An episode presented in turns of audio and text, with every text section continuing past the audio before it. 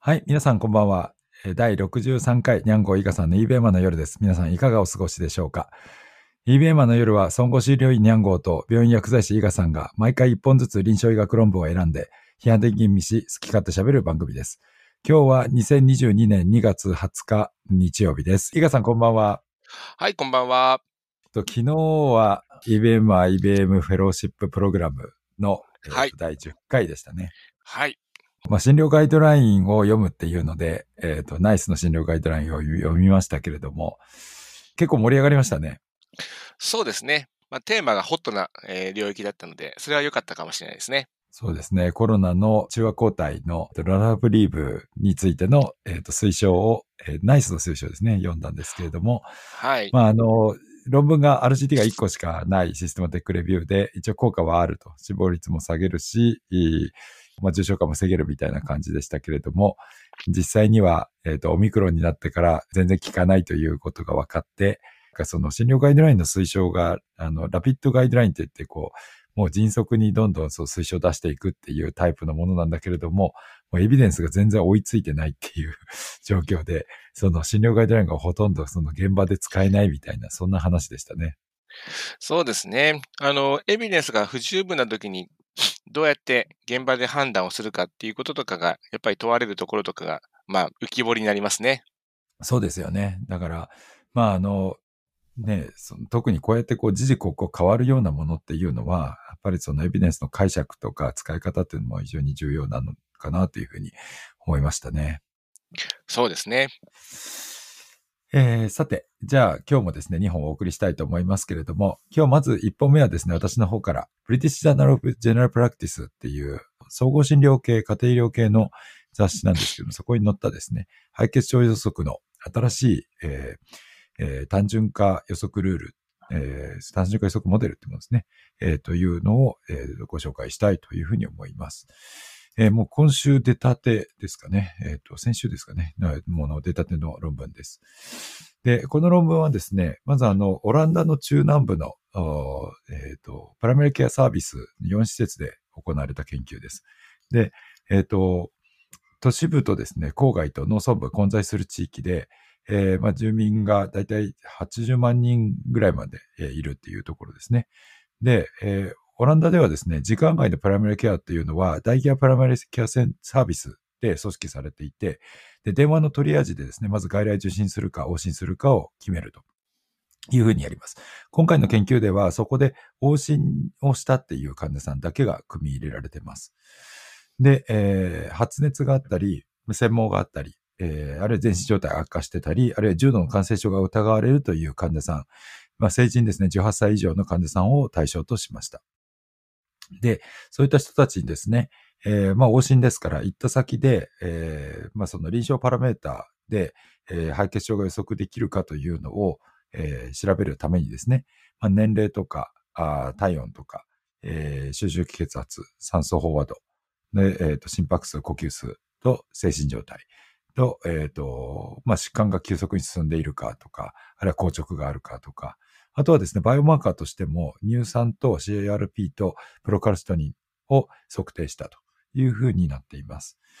で、えっ、と、これ診断の研究になりますけれども、えっ、と、コンパリゾンはですね、えっ、と、まあ、敗血症の診断っていうのを、えまあ、どういうふうに定めたかということになりますけれども、え開業医とか救急医とか、えっ、と、集中治療医、それぞれですね、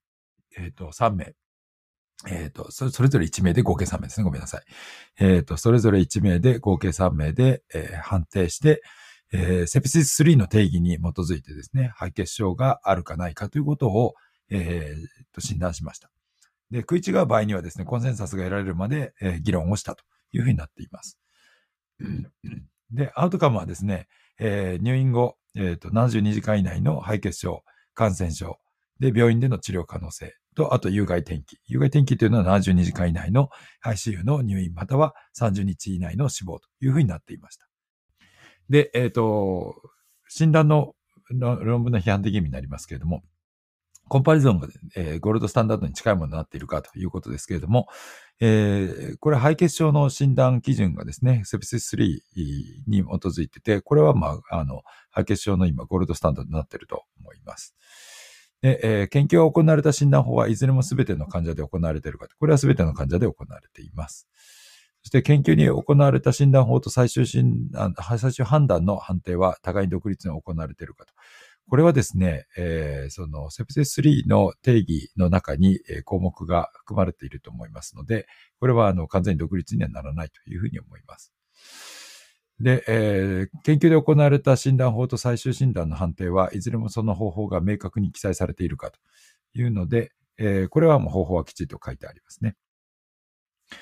で、研究が行われた診断法と最終判断の、最終診断の判定はいずれも再現性があるか。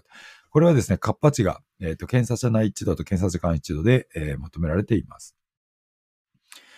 で、えっ、ー、と、結果の方になります。えー、合計357人の患者さんが、えー、組み入れられました。で、平均年齢は80歳。で、男性が61%。で、往診に行った患者さんのうち56%がその後で救急外来に紹介されました。で、救急外来に紹介された患者さんのうち94%に相当する人はその後入院をしました。入院した患者さんのうちですね、3.4%が72時間以内に ICU に入室して、で、全体の30日死亡率は5.6%でした。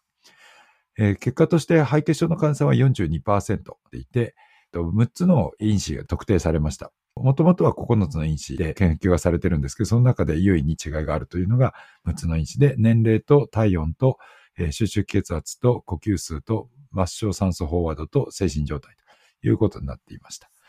で、これの結果がですね、それぞれスコアをこれで、まあ、1項目1点でつけてみるんですけれども、論文中にはですね、カットオフポイントっていう表現の仕方で、まずこれ0点から6点までの数字ですけれども、1点以上をカットオフにした場合、で、2点以上、3点以上、4点以上、5点以上ってそれぞれ分かれていて、感度得意度、誘導比っていうのが書かれていました。で、ただこれですとですね、例えばですね、3点以上って言った場合には3、4、5、6が入って、で、それがネガティブの場合だと2、1、0と入ってるっていうことになるので、えー、スコア別の、えーと、誘導比が、まあ、本来あった方が助かるわけですね。というので、スコア別の誘導比っていうの、SSLR っていうんですけども、これをですね、ちょっと私の方で計算してみました。でそうしましたところですね、0点の場合には SSLR は0倍。つまり、まあ、誘導比0ですね。だからもう完全に数なくなっちゃうと。で、1点の場合には0.04。2点の場合には0.18。で、3点の場合には0.7。で、4点の場合には5.7。で、えー、5点、6点が一緒になっていて、えー、8.8ということでですね、LR っていうのは1だと可能性が上がりも下がりもしないというところになるので、まあ1以上の部分と1未満の部分とが分かれ目ということになるんですけど、そうすると、3点の誘導比が0.7で、4点の誘導比が5.7ということになってますので、まあ、3点と4点の間に境目があるということになります。すなわち3点以下だと肺血症の可能性はより否定的になっていくと。で、4点以上だと肺血症の可能性が高くなるというふうになります。まあ、4点でもですね、5.7倍で結構驚異的な大きさになりますので、これはですね、かなりインパクトが大きいんじゃないかなと思います。ただですね、セッティングとしては、在宅のセッティングで、まあ、肺血症を疑うっていう状況ですから、一番大事なのは肺血症が除外できるっていうことじゃないかなと思います。でそういう点で見てみるとですね、えー、まあ3点だと誘導比が0.7倍にはなるんですけれども、これ、この集団での肺血症の指割合が42.3%ですので、3点ですと、まあ、0.7と下がると言ってもですね、36.8%にしかならないんですね。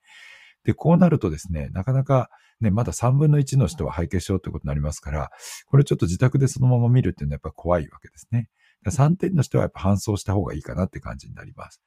2点の人はどうかと言いますと、誘導比は0.18って言って結構その可能性下がるっていう感じになるんですけれども、これも指割合が42.3%で考えると15.1%の自己確率になりますので、まあ、ちょっと15%肺血症があるというと、これもですね、なかなかちょっと自宅でこのまま見ましょうっていうのには勇気がいるんじゃないかなと思います。そうなるとですね、えー、1点の場合には誘導比が0.04で、えー、事前確率42.3%からすると3.6%まで減らせるので、まあ、これでしたら、えーまあ、自宅で見てもいいかなというふうになると思うんですね。ところが先ほどお話したようにですね、この6つの項目っていうのが年齢、体温、収集血圧、えー、心拍数、えー、サチュレーションと意識変容なので、これあの年齢が入ってて、しかもこれが65歳を超えるんだってですね。ということはですね、これでも1点がついてしまうということになりますから、高齢者の場合にはもうこれでだけだったらまあいいんですけども、プラスバイタルサインに何か異常があったらその時点で肺血症を除外できないということになっちゃうので、まあ、除外できないとなるとですね、やっぱりこう救急外来に搬送する必要があるのかなということで、まあ、これはあの他の研究と比べてみてもですね、肺血症の URI が高いんですよね。えー、どういうことかというと、おそらくですね、往診で、えー、まあ、うちに行かなきゃいけないっていう時点で、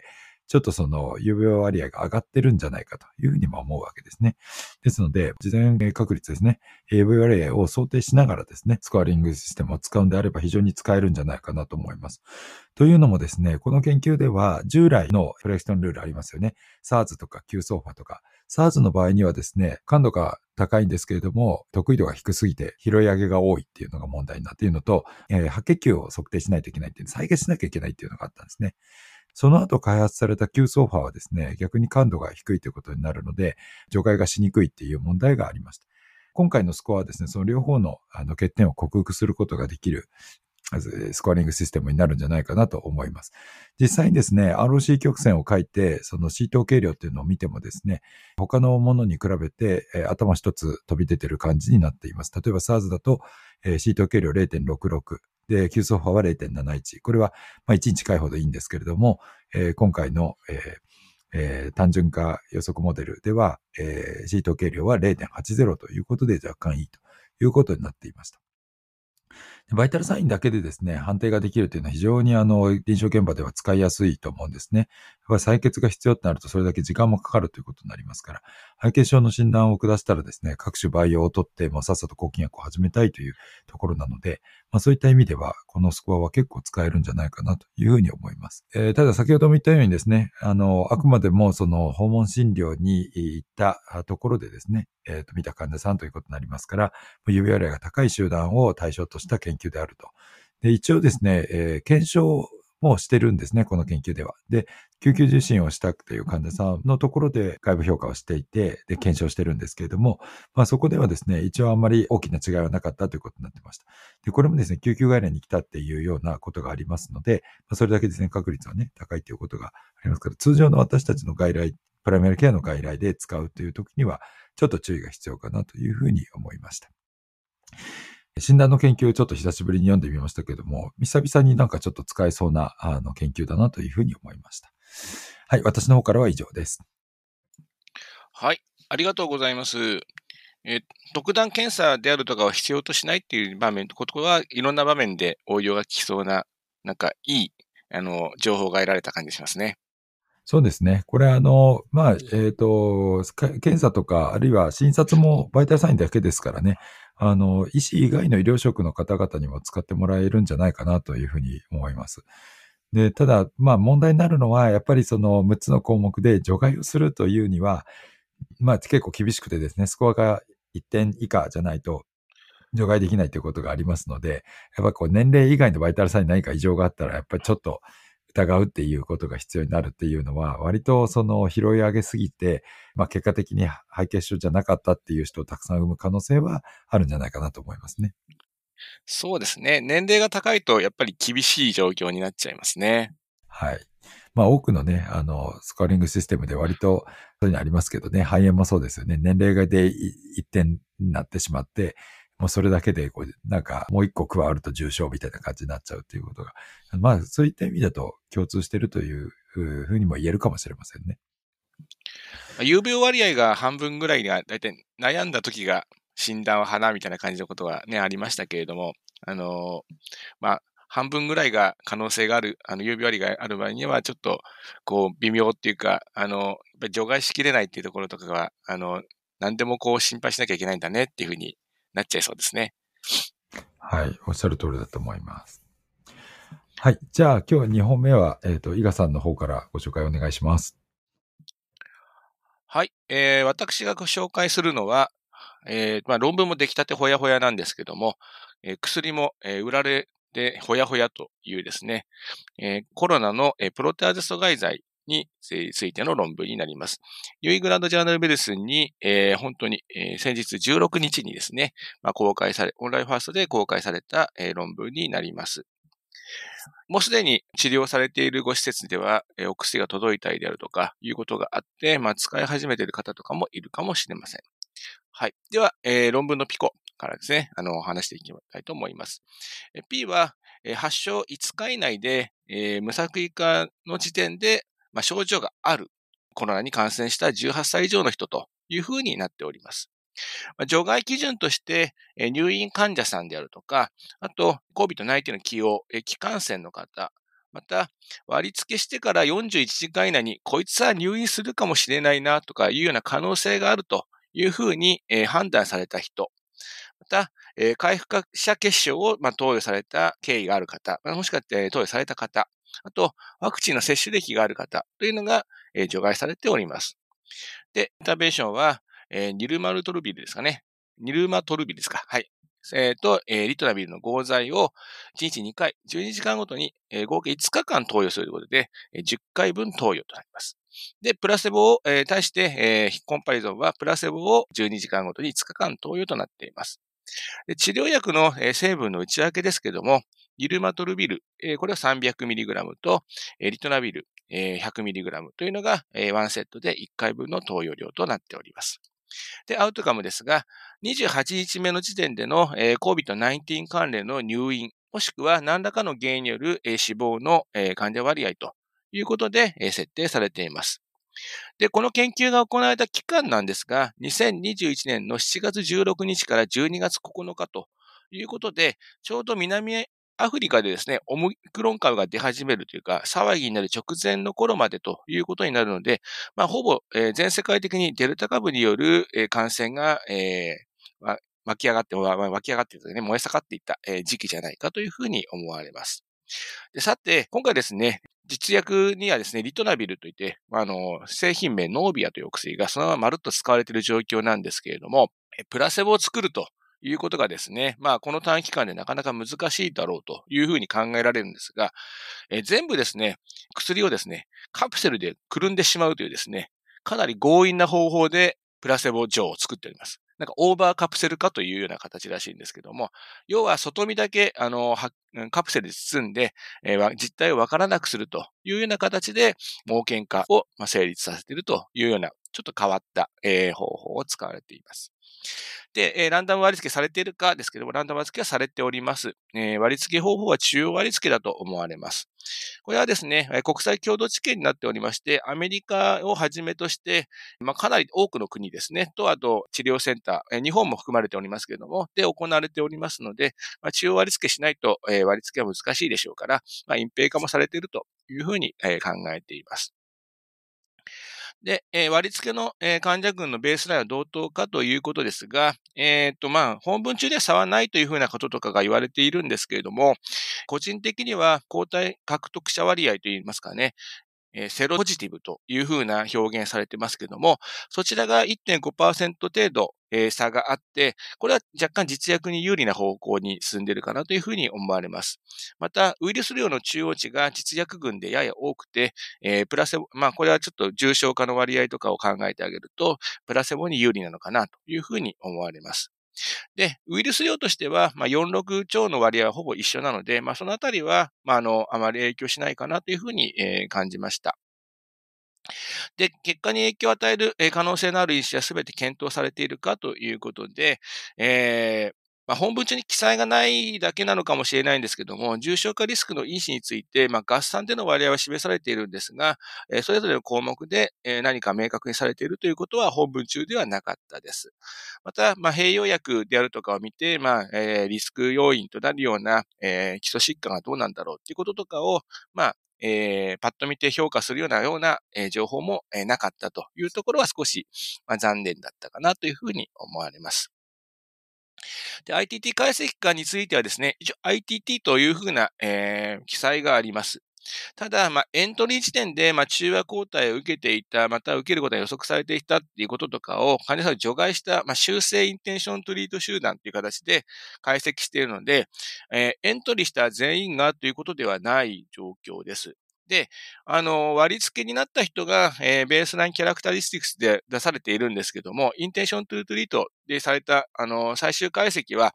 まあ、数百人減っているので、まあ、それを見ると、うんっていう感じでですね、若干ズレがあるんじゃないかなというところが否めないかなというふうに思います。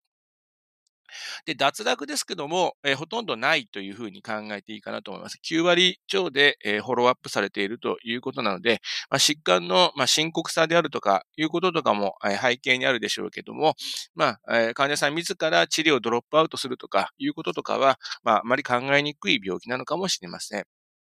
で、マスキングは、えー、きちんとされているというふうに、えー、考えられます。で今回、え、アウトカムが死亡のみならず入院っていうような、まあ、医療者の判断に委ねられる項目なので、マスキングについては、え、やっぱり重要視しなければいけないかなというふうに、え、考えています。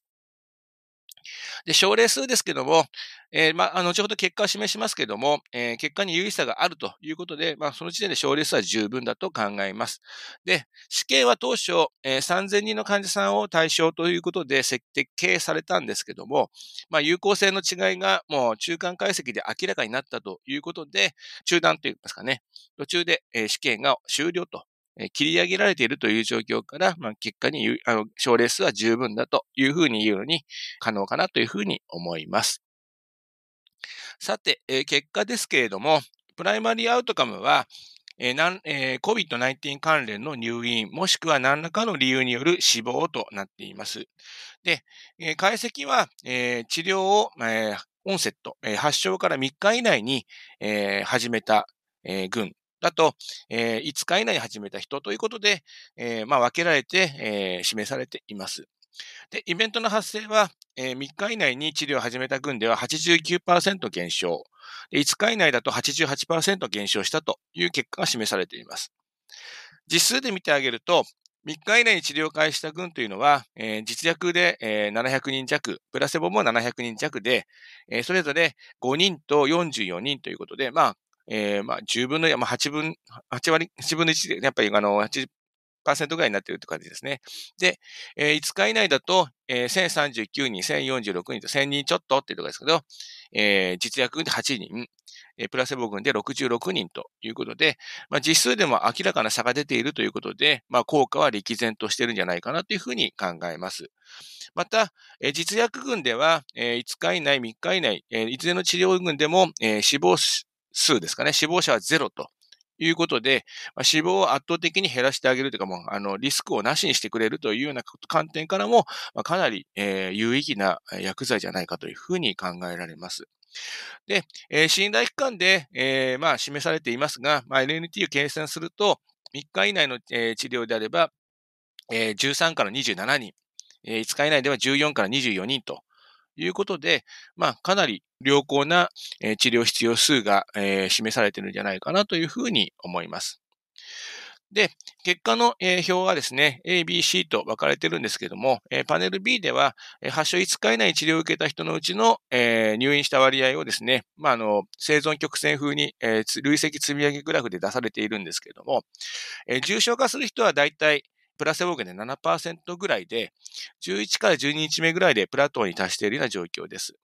まあ、これは大体そんなところかなという印象は、えー、治療に当たった皆さんは、えー、もう持ってるかなというふうに思います。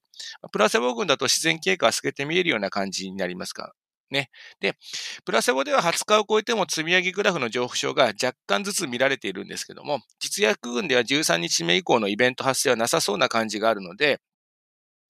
まあ、COVID-19 の登場から、まあ、2年以上が経過して、まあ、治療やケアの充実も多分見られてくるかと思うんですけれども、まあ、プラセボのイベントが、あの、まあ、特に死亡発生しにくくなっている状況はあるかもしれない中で、まあ、これだけ差が出ているというところはあるかもしれません。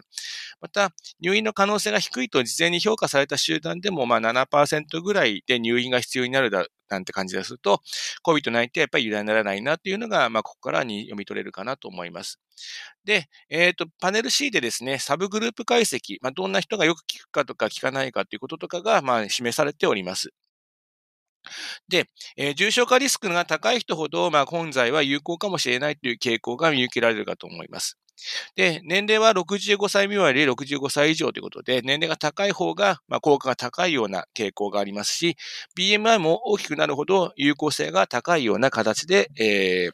傾向が見受けられます。ただ、糖尿病の有無では点推定値に大きな違いがないというところから、まあ、ちょっと、えー、まあ、効く、引くん、効かない群というのを選ぶのかなというところはあるかもしれません。で、中和抗体を使っていると、やっぱり、え、治療効果への上乗せ効果というのはあまり期待できないかもしれないというような方の感じが見受けられます。で、初期感染では、えー、今回のプロテアゼ阻害剤か中和抗体かを、まあ、選択することになりそうかと思います。えー、第6波の初期のようにウイルスの変異株が混在するような状況では、中和抗体療法の薬剤選択による当たり外れが生じる可能性があるので、まあ、本剤のような株を問わずに効果が期待できる、えー、薬剤というのは意義が大きいかと思います。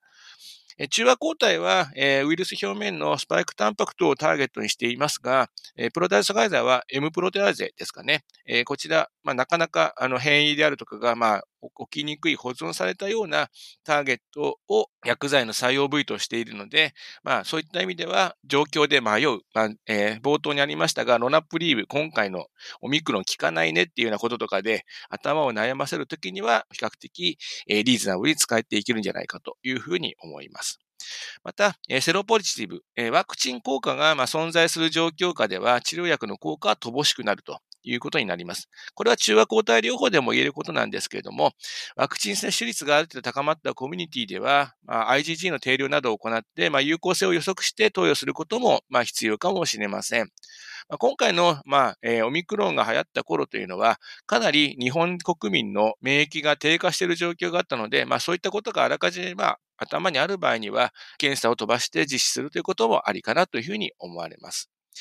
で、ウイルス量の変化についても、示されています。で、ウイルス量の変化は過去の治療薬、インフルエンザ治療薬である、あの、タミフルやゾフルーザのような、まあ、劇的なウイルスの変化を、減少を実感するようなことはなんかなさそうです。えー、バロキサビル、えー、ゾフルーザでは2日目に4ログ、程度ですね、まあ、1000分の1とか1万分の1ぐらいに、えー、ウイルス量に差が出ていたんですけれども、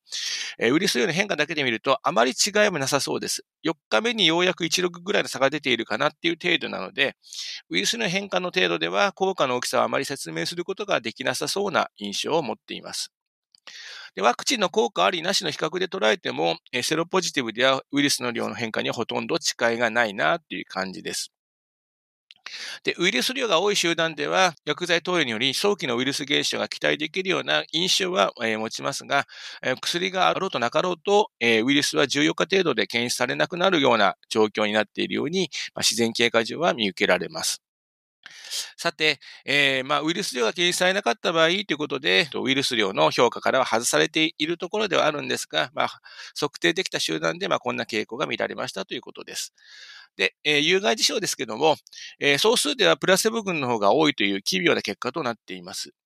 まあ、えー、まあ、治療、死亡であるとか、いった重害事象と、まあ、効果がなかったことによるアウトカムに、まあ、よるんでしょうけども、COVID-19 関連の、えー、症状みたいなものとかが、まあ、有害事象として上がってきているような傾向があるようで、まあ、プラセボが多いというようなか、えー、形になっているのではないかと思われます。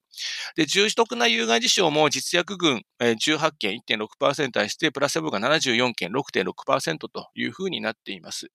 まあ、有害事象ということをまあ理由にした治療薬の中断もプラセボ群の方が約2倍多くなっているということとかがあるので、まあ、薬剤の任用性としては、まあ、えー、ほどほど良好なのかなというふうに思います。まあでも、薬の、まあ、剤形の大きさとかを考えると、まあ、飲む人というのは選んでいくことがあるかなというふうに思います。さて、今回、えー、まあ、実薬を、有効にさせるために、えー、リトナビルというですね、ブースター薬、えー、薬剤の、え、分解酵素の阻害剤が、え、一緒に服用することになっています。こちらはもともと、え、抗 HIV 薬として上司されて、まあ、いつしか、まあ、え、薬剤を長持ちさせるためのブースターとして使われているんですけれども、えー、シップ3、あの、3、シップ間で薬剤代謝酵素に対する選択性が、まあ、乏しいというか、かなり広いえー、範囲で酵素阻害をしてしまうということで、薬剤相互作用というの影響がとても大きいので、まあ、注意が、えーまあ、使う前、まあ、発売前からですね、喚起されているような状況になっています。まあ、これをまあどういうふうに捉えるかというところとかは難しいところですけども、まあ、5日間ですね、まあ、治療を中断するということとかですね、まあ、入院中はしばしば行われることなので、まあ、それについて今の薬は一回やめて、もうこれだけ飲むとかいうようなこととかをまあしていくのであれば、あまりあのそこまで考えなくてもいいかなとも思われます。まあ、これは乱暴だということであれば、えー、薬剤の相互作用については、まあ、リバプール大学とかのですね、HIV 薬の、えー、相互作用の、えー、情報提供ページとかもありますので、まあ、そういったところとかも参考にしながら進めていかれるかといいかなと思います。また、えー、ブースター薬については、コビシスタットというですね、薬物分解酵素のですね、選択性を高めた、えー、ブースター薬もあるので、まあ、なぜそれが選ばれなかったのかなというところとかが少し、えー、不思議に思いながら、えー、今回、えー、論文の方、えー、確認していました。私からは以上です。はい、ありがとうございました。いや、これまた面白いですね。やっぱりワクチンを打ってて抗体があると効かないっていうことでいいんですかね。おそらく、あの、ワクチンが発症までは抑えられないかもしれないけど、重症化を抑える力っていうのは、やっぱりほどほど持っているというようなこととかがあるので、まあ、実薬の効果をマスクするぐらいの、あの、威力があるっていうことなのかもしれませんね。いや、そうですよね。この、ね、血管の図を見て、サブ解析のやつで見てみても、えっ、ー、と、セロロジーステータスのポジティブの人たちってプラセボ群でもほとんど発症してないですもんね。うん。なので、まあ、もともとが少ないので効果はどうしても小さくなっちゃうっていうことでいいと思うんですけれども。いや、ワクチン打ってる人はそんなにまあ効果が期待できないっていうことになった場合に、結局その、えっ、ー、と、問題になるのは、そのワクチンをえー、打ってすぐの方だったらいいかもしれないですけど、ある程度こう期間が経ってしまって抗体が落ちてるっていう方をどうするかっていうとこですよね。だから先ほど言っていただいたその抗体価を測ってその投与するっていうことにするのか、ああるいは、えっ、ー、と、もう、あの、もう時期である程度予測をして、もう打ってしまうというふうに、打ってしまうというか使ってしまうというふうにするのか。みたいなところでちょっと迷いは生じるかもしれないですかね。そうですね。難しいのは、えー、ワクチンの,、まあ、あの効果を示す IgG の、あの、まあ、うちでも取ってるデータあるんですけども、あの、この変異株によって、その抗体量の有効する、有効となる、有効かなっていう抗体量が違うんですよね。オミクロンの場合には、従来よりも一桁上がってないと、どうやら抑えられないんじゃないかとか、いうようなこととかも、なんとなく雰囲気がつかまれているので、そう思うと、まあ一概にワクチンを受けてます。で、この時期に受けてるから大丈夫っていうこととかは、なんかこう、あの、変異株、まあその、相手とする敵によって、まあ判断が異なってくる可能性はあるかなっていうふうに思います。うん、そうですね。そう、これがだからまたどんどん変異していくことでどう変わるかっていうのが本当に難しいなと思いますね。そうですね。本当にそろそろ追加投与が必要な時期ですよと言われている時期だと、もう迷わず投与するとかいうような判断にもなってしまうかもしれないですね。そうですね。はい。いや、ありがとうございました。はい。さて、まあなんか、コロナの薬もいろいろ新しいのが出てくるので、まあ、どれを使えばいいのかっていうのにだんだんこう、あの、現場では迷いが生じてくるんじゃないかなというふうにも思いますけれども、この辺もですね、なんか、えー、うまい具合なこう指針が出るといいなというふうに思いますね。今ちょっと横並びになってる感じのところも多少あるので、ちょっとその辺が現場にいる人間としてはまた、あの、知りたいところかなというふうに思いました。はい。じゃあ、そういうことで、今日はですね、この辺で終わりにしたいと思います。今日もですね、2本論文をお送りしてきましたけれども、皆さんいかがでしたでしょうか、えー、リスナーアンケートぜひね、ご協力ください。リスナーアンケートはショーノートにあります。えー、月1回配信していますので、また聞きに来ていただければ嬉しいと思います。えー、本番組はアンカー、 Apple Podcast、 Spotify、Google ポッドキャストなどで配信していますので、ぜひフォローしていただければと思います。それでは皆さんお聞きくださりありがとうございました。また来月お会いしましょう。さようなら。はい、おやすみなさい。